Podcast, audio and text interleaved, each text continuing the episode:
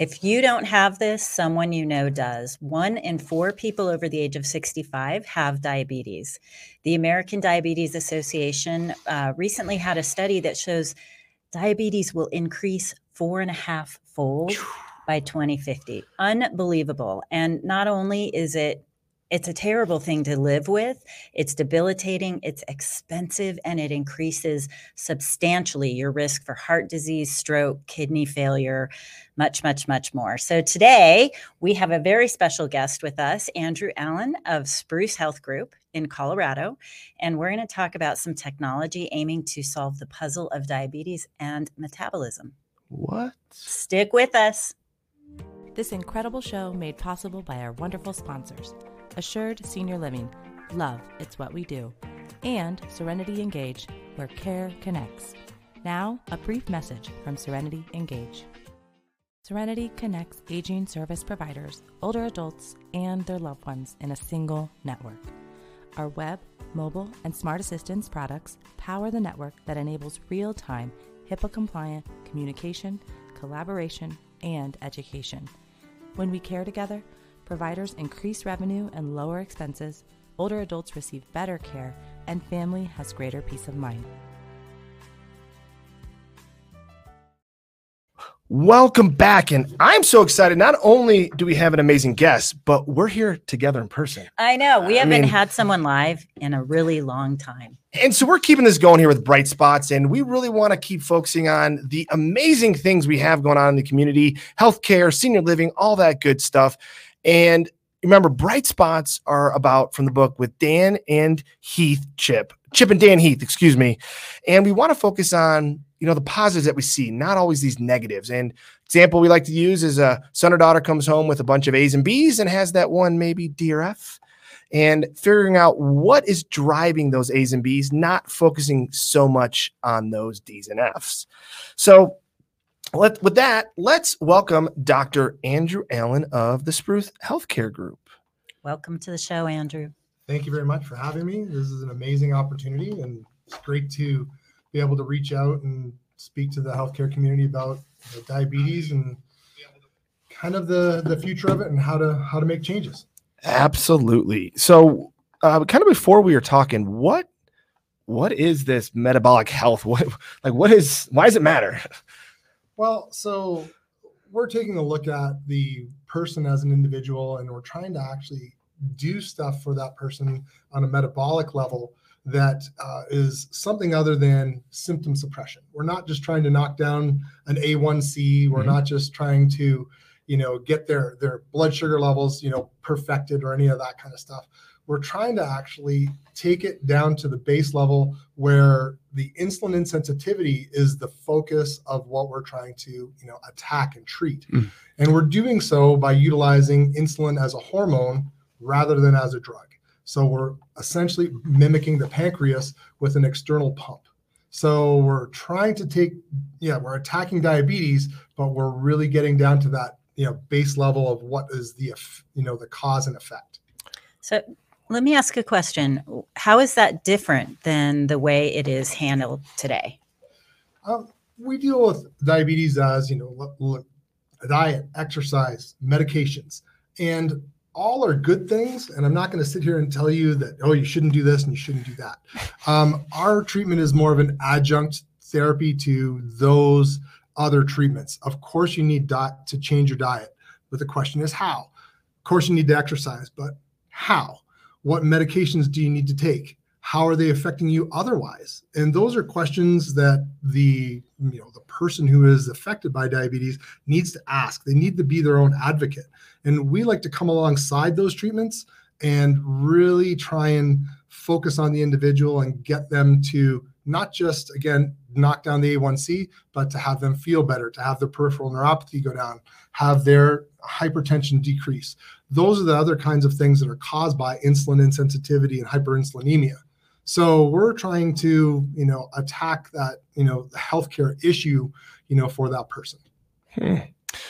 So let's go back. You just threw a lot at us, which is is, uh, is kind of it's awesome. But I want to break it down kind of very simple. So if I'm a diabetic, does this change the number of times I need to either stick myself a day or inject myself with insulin? Does this give me another alternative to three times a day I have to check my blood sugar, twice a day I have to do injections? So it's going to help you be a better diabetic, is the way I like to phrase it. Okay. We're not going to stop you from being, being a diabetic. You have the genetics. This is what your, you know, your health is. And so our goal is to help you control your blood sugar better, decrease your nighttime insulin, Mm. take down your metformin, stop taking other meds. You know, we're also going to help coach you and have you exercise properly, diet properly, possibly join a weight loss program. Those are the kinds of things that are, are like basically surround that patient Mhm. with the appropriate level of care. So that yeah of course we can take those numbers down and we can actually improve your medication use over time. And so the, the commitment is on that person to actually join us So I didn't know what an A16 was. A1C. A1C. A1C. A1C. See, I still don't know what it is. an A1C until my dad had type 2 diabetes. And moving into an assisted living, he required home health to come in and give Mhm. him his shots every day. Mhm. And that's a struggle. And we really watched him with the comorbidities and going downhill. So, can you talk um, a little more tactically about what it would look like for someone in that sort of a position? Because many 65 and over who have type 2 are in that sort of a position, whether they're at home or whether they're in an assisted living or, or residential Right. care. Mhm. What does this look like? And how does it change their life in a way and and and over what period of time So the the changes that we're looking to establish for that person, of course, in terms of uh, you know objective outcome measures, we want them to be able to control that A1C. A1C is an average over the course of months of what their blood sugar is. We want to be able to control their daily values as well. And so we can have that person not be hyper or hypo and have them control that number better. And when they can do that, they are going to take less insulin overall. Hmm. They're going to take, you know, the uh, ability that their body is going to um, manage their blood sugar better for them. Um, that's again where the the treatment would be. You know, we're trying to get it to where it's brought to them, but right now we have to have the people come into the clinic um, and we establish you know a, a care plan for them treat them approximately once a week uh, we have people who respond really well can go down to once every two weeks Hmm. once every three weeks and it is a two to three hour session in our office where they are infused with insulin very low doses of insulin again utilizing it as a hormone rather than as a drug and this is going to help tr- retrain all of their cells to use insulin and therefore bring that glucose in as energy. Wow, it still goes back to insulin as a hormone versus a drug. That still is like a recurring theme that I, I'm, I'm, you know, how. So the body uses a hormone versus this drug differently. Is that kind of what's happening for us that are not as clinical? So it's as it's as simple as um, we're utilizing insulin, and the uh, analogy I like to use is a person is you know using running to train. okay. So if I'm running Mhm. sprints, I'm training one way. If I'm running a, for a marathon, I'm training another way. Mhm. And so the running a sprint is the diabetic that puts 40 to 50 units in their arm, you know, on a day over day basis. They're overwhelming their system Mm. and they are forcing those insulin receptors to work. Okay. Whereas what we're doing is taking that methodical, you know, marathon type approach where it's very small doses of insulin over the course of long periods of time, and we're retraining those cells. We're we have a training effect of where the cells receptors begin to actually respond to insulin again. Hmm.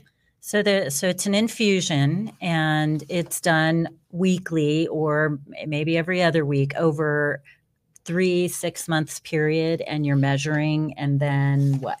Um, so we, I, I like to make the joke that uh, you know being a diabetic is a lifetime commitment, and so we we have That's to, true. and they're going to have to continue taking their medication.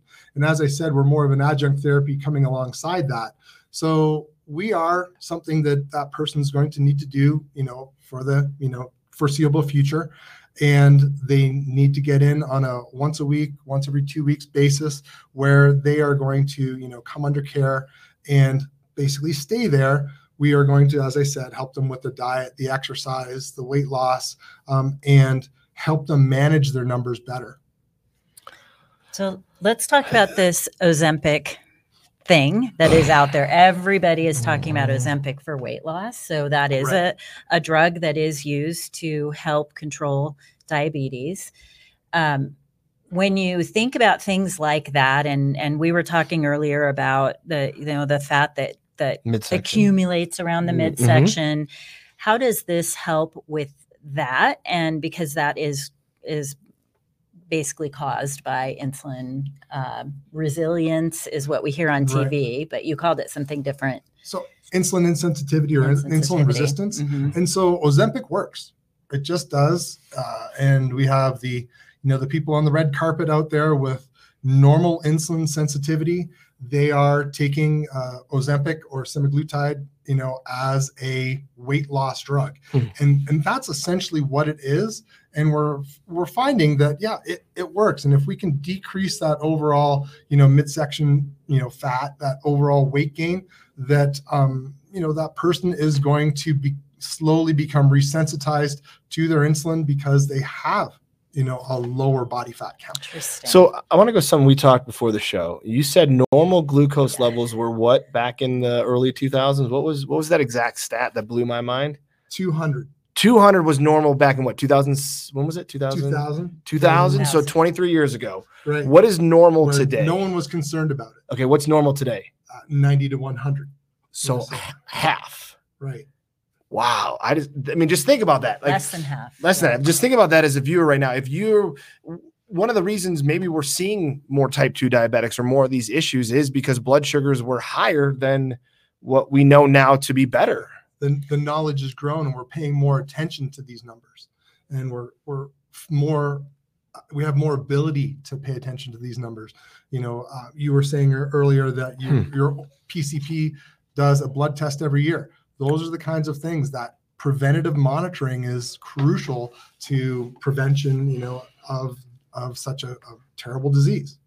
And and the part of the reason we talked about that blood test is because it's very difficult to detect this until it's there, Right. right? So there are not symptoms that you're seeing that you're experiencing that make you go, "Oh, I need to go to the doctor" until you're having experiences that Right. are, "Oh my gosh, I need to go to the doctor." right we have that that uh and, and humans just do this we're going to minimize our symptoms oh i'm feeling fatigued you know oh i got a little bit of brain fog you know oh i'm Right. peeing a little extra or, or, or something like Yeah. that and you just wave it all off Right. it's like Yeah. it's not a big Like, deal not a big just deal part of Yeah, aging. It's- exactly yeah. thank you it's just Yeah. part of getting old Yeah. it's just part of getting old and so we you know we tend to wave these things off until the point of oh crap i my a1c is high doc i had no idea right you know my triglycerides are high i had no idea and so that's where um you know again it's let's keep check on people and and have a preventative approach Mm. so that we can actually you know stop someone from having a kidney transplant So with that, should most of us be getting? I mean,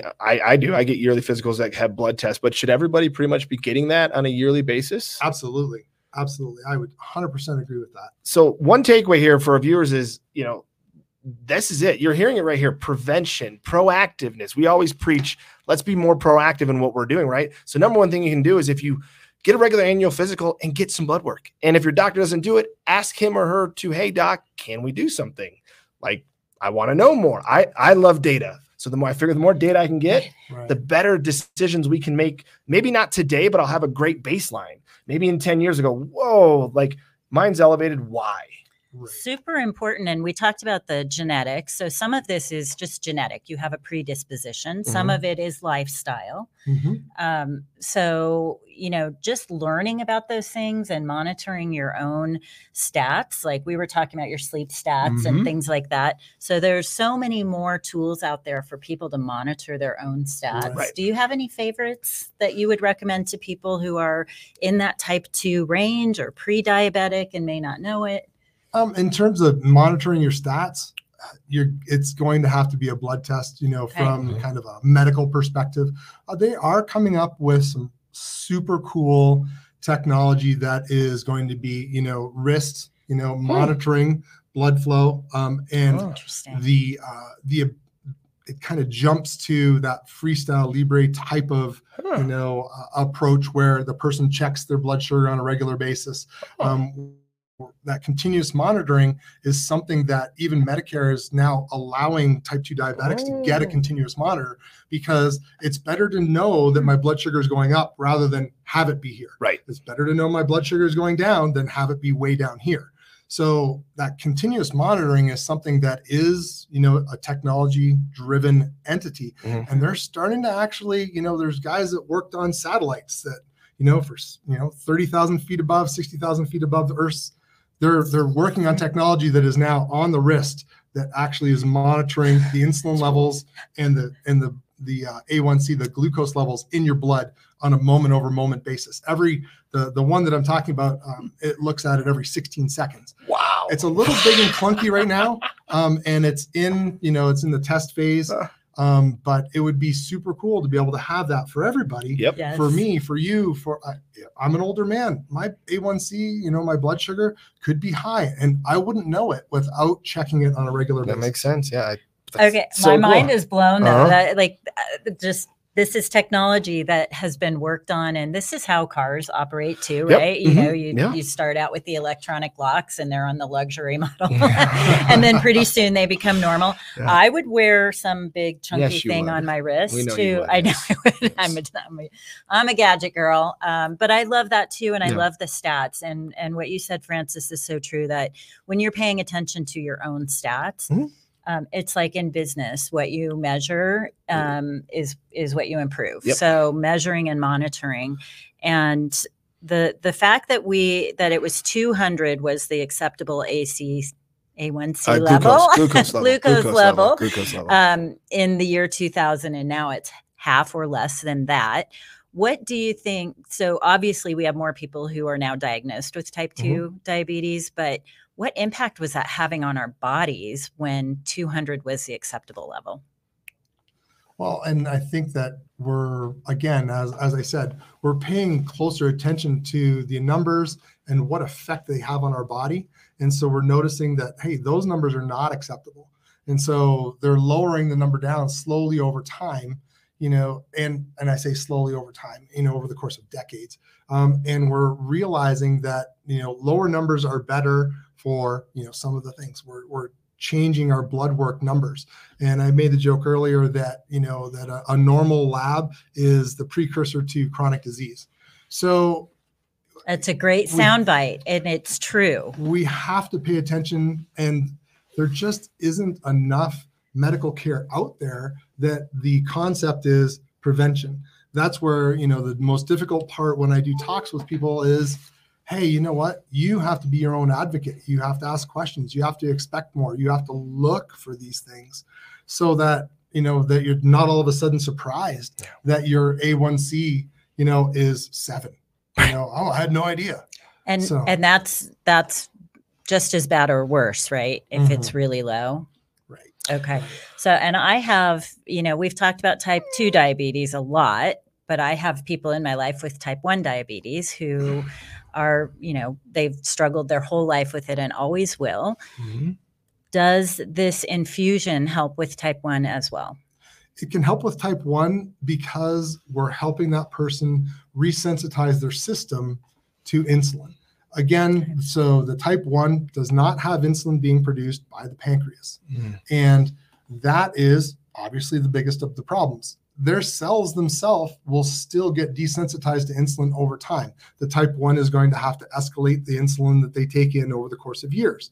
And so, what we can do is we can help that person control their moment over moment blood glucose levels, which is going to translate into a better A1C, which is the average. Mhm. And we can help that person take less medications less frequently. Those are the types of things that we're looking to do for this person so that they become, again, I use the phrase, we make them a better diabetic. We Hmm. make them, you know, handle their problem better. We're never curing them. There isn't a medical cure for Right. this. Um, but, Yet. you know, we're trying to actually help that person manage their numbers better, more effectively. And with that, I think it's kind of self-explanatory, but I'm going to ask the question: What do you think makes this, you know, such an amazing bright spot in healthcare and aging and all that stuff? Um, I think this makes a bright spot for. Uh, I guess the the hope is there that I can actually attack that diabetic predisposition that we have in our society and do something about it sooner. Oh, Um, and again, that comes with monitoring. That comes with Mm-hmm. you know proper diet, exercise, all of the things that we know we should do, and the things that we don't do yep. you know those are the issues that that you know comes right down to in terms of let's look at this as something that is a new technology that can help people thrive instead of just survive I love it. Thrive versus survive. I love it. That is I love it. And so, uh, Andrew, how can they learn more uh, about you know your group and what you're doing, and what's the best way? Um, so of course, going to the website, you know, sprucehealthgroup.com is a, is a way to do it. Um, we have various presentations that we, you know, um, ha- have on the site. We have some YouTube stuff, but um, you know, the, I- I- you know, for right now, I'm the front man for this diabetic program. And I would say, you know, just reach out to one of our offices and they will get you in touch with me directly. That's fine too. Um, I, I- just I, feel very passionate about this and i think that this is something that we can address. I mean the numbers you had said earlier it's going to be 4.5 times worse you know by the year 2050 And- it's already one dollar in every four spent on healthcare in this com- country is diabetically related right. and some type of whether it's you know dialysis from chronic kidney disease or some type of amputation or some related stroke or cardiovascular event Mhm. we spend 25% of our healthcare spending on this disease So if we want Wow. to control costs, that's one way to do it. I have one quick comment and one quick question. Um, who pays for it is the comment, and that is insurance does pay for it. so insurance does pay for it which is everybody's always surprised i'm like i'm talking to them I like, was surprised. Me like, too. well, That's why I wanted to call it out so It- people know this is not necessarily out of pocket. no this Right. is not out of pocket um, medicare covers it medicaid covers it uh, tricare 90% of other insurances are Aw, covering it that is awesome. Just as a Yeah. side note. Well, and and it, it makes sense because what are people dying from? Right. They're dying from diabetic Or you know, metabolic related- conditions tied to it, right? Exactly, Uh, metabolic conditions tied to it. Mm. Um, metabolic syndrome is a diagnosis that is out there that is running rampant through our society. Yeah. And diabetes is a level, a component of that. I Mhm. mean, so could we address this in a better manner? Absolutely. And uh, you know the uh, you know the things that we can do um, and do this for that individual and have it be paid for is it, it does it's really impactful for people because That's awesome. now it's not out of pocket. It is based on healthcare and their healthcare dollars are going towards it. I do have one question. I know we're running a little over time. Questions. giving me the Catherine's never have questions. So this is in Colorado. Business is in Colorado and um, mainly in the Denver metro area, a little bit north and south. What about people who are in other states? So, uh, so we're just a um, a provider of this in Colorado. We didn't come up with the technology. This uh, this company WellCell out in uh, Houston, Texas, they developed the program, and we just brought it on because we got so excited about it. Um, my medical director, Dr. Paz, and I just we saw this, and the changes in physiology were unbelievable, and so we had to bring it on. We are just one of more than 200 clinics, but the focus of the clinics is in the southeast Mm. down Louisiana, Mississippi, Georgia, Texas, um, where diabetes is even worse than it is here. Higher Mm. concentration. Higher concentration. Good. That's And- I wanted to make sure our audience knew that you don't have to be in Colorado to take advantage Right. of this. And thank you for bringing it to our audience and sharing this really new technology and groundbreaking approach to the way we look at treating uh, diabetes. Thank you. Thank you very much for Yeah, having me. yeah. So uh, we may have run out of time for our Maverick. I think we can do a. What quick you one. wanna Let's do it Okay, real let- quick here. Let's, Let's, have be you do super it. simple. All right. So um, I had hit it on affordability. So I just saw this article on the Washington Post this morning, or was it yesterday? Assisted living homes are rejecting Medicaid and evicting seniors. Let me read that again. Assisted living homes are rejecting Medicaid and evicting seniors. How can they do that? I, I And still, why? Uh, because what's happening is there's been residents that have drained all their income, right, to be private pay. And then right sounds like right before, right after, they're getting rejected and, and discharged or evicted because they, I'm assuming, with rising costs, Medicaid, they're looking as a financial that Medicaid's not paying enough. And instead of honoring what maybe was said, was it contractual though? I don't know. I mean, the article has some good points in it, but I want to dive a little deeper because that's a concern if we're promising people spend down to Medicaid and then all of a sudden you can't do that and then they've spent down And and, they they've down. no resources. And in Colorado, that's a, a a problem we have that we're not having the same type of problem, but we're losing Medicaid beds. We've lost 300 in January alone because reimbursements are not keeping up with the cost of care, period. So when you say we're losing them, it's because uh, the providers of the care can't afford it. They can't afford Correct, to, to take- offer it With high quality care. with high quality Yeah. care. So I'll put the link in in the comments in the chat sections. Uh, but it's something that I, you know, we we have to address more as you know an organization, as a company, as uh, a country, as a state of how are we going to make sure we're providing the proper reimbursements for the proper level of care that enables our older adults to get the care they deserve, not need, but deserve. Well, Completely different and, can afford. and can afford. Yes. So- yeah. so- Let's be clear. Not everyone had the same uh, Correct. lucky breaks in life sometimes to be Mhm. able to afford some Correct. of the the luxury senior care. So So that was it. That was Uh, nice, quick, down and dirty. I think we got to talk more about affordability. But uh, you know, Andrew, thank Yeah. you so much for coming on. Thanks Um, it's me. I probably over- fantastic. over- No, it was great.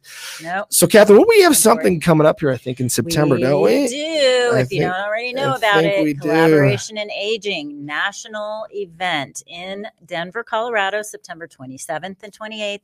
We are talking to people across the entire senior care continuum at this event. So, this event is for everybody home health, home care, hospice, older adults, senior living, skilled nursing, rounding doctors. Anything, Andrew. anybody A- that touches aging. providing Yep. tech, new technologies, new sorts of approaches to medication and and healthcare. Um, please come because we are all about breaking the mindset of status quo. Yep. So when you walk in, we want you to take everything you think you know about your industry or field, set it aside. Set it. I say chuck it because we got to really, you I know, like we got to really shake it up a little bit. I here. like that. So I we're like gonna we're gonna chuck it. join We're- us It's gonna be a lot of fun, and yeah, September twenty seventh and twenty eighth. and register soon. We have about I think five or six weeks left on Oh, our right, early um, super early bird pricing. So get out there and get the super early That's bird pricing right. to attend. That's right. So uh yeah, thank you, Andrew. Thank you, Catherine. This is a lot of fun being in person. It's been a while. So really appreciate you great. coming down here, Andrew, and you know, braving the in-person uh, podcast video. So well, thanks everybody. Stay tuned. We have some amazing guests coming up here as we continue to focus on bright spots and really showcase that this industry is in an impactful revolution.